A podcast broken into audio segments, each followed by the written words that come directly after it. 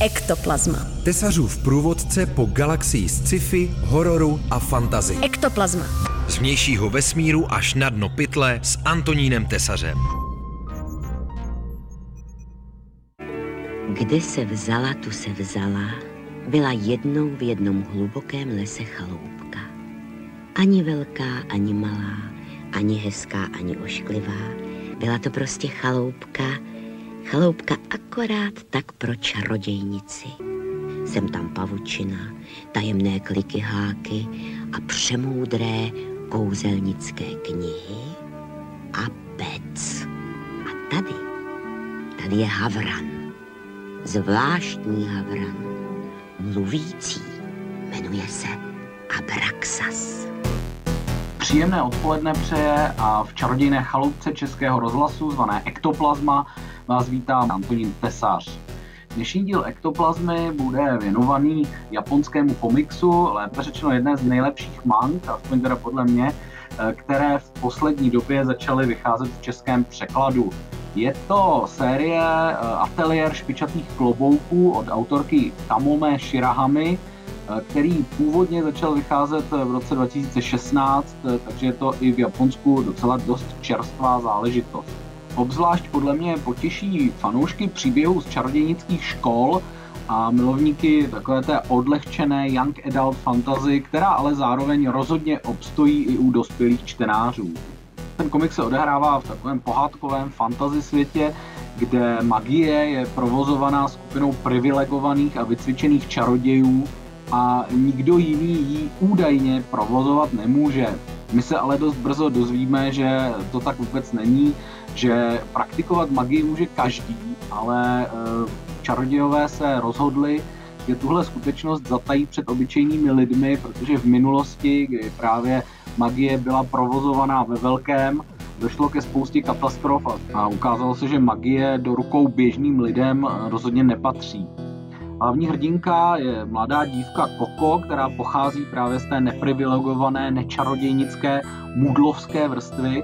Nicméně čaroděj Quifry ji začne trénovat, částečně kvůli jejímu velkému talentu, ale částečně taky proto, že by ho mohla dovést tajnému spolku, který provádí zakázanou a nebezpečnou magii. Ektoplazma.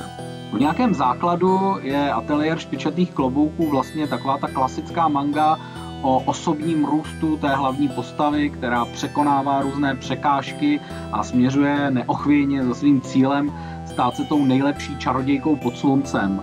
To, že jde o takovýhle klasický příběh, ale rozhodně neznamená, že je špatně napsaný.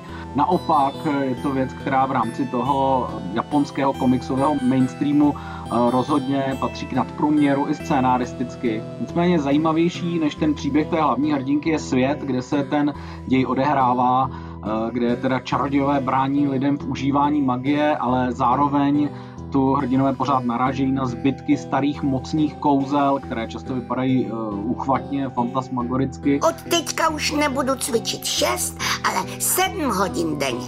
A kromě toho budu dělat ještě něco stejně důležitého.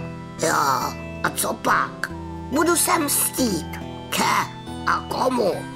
Hromnici bimbule.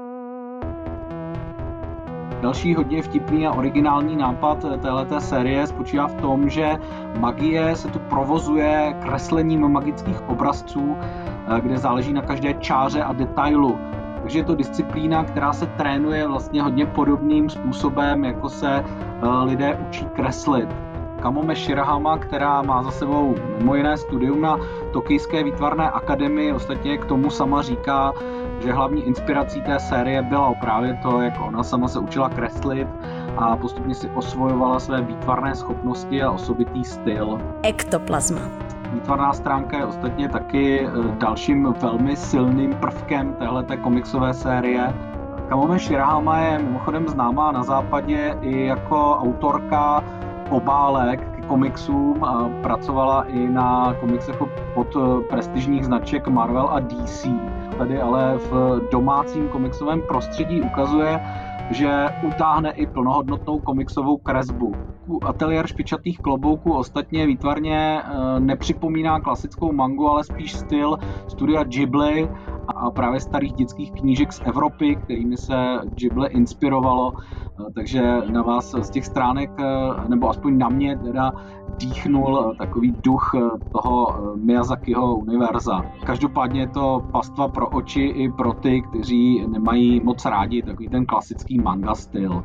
Ateliér špičatých klobouků je tak komiks, který bych rozhodně doporučil ne, nejenom všem malým čarodějnicím. To je ode mě pro dnešek vše, loučí se s vámi Antonín Tesař a teď už hubky do Hajan. Hajárum, postelárum, domárum, ale honem, fí! Ektoplazma. Tesařův průvodce po galaxii sci-fi, hororu a fantazy.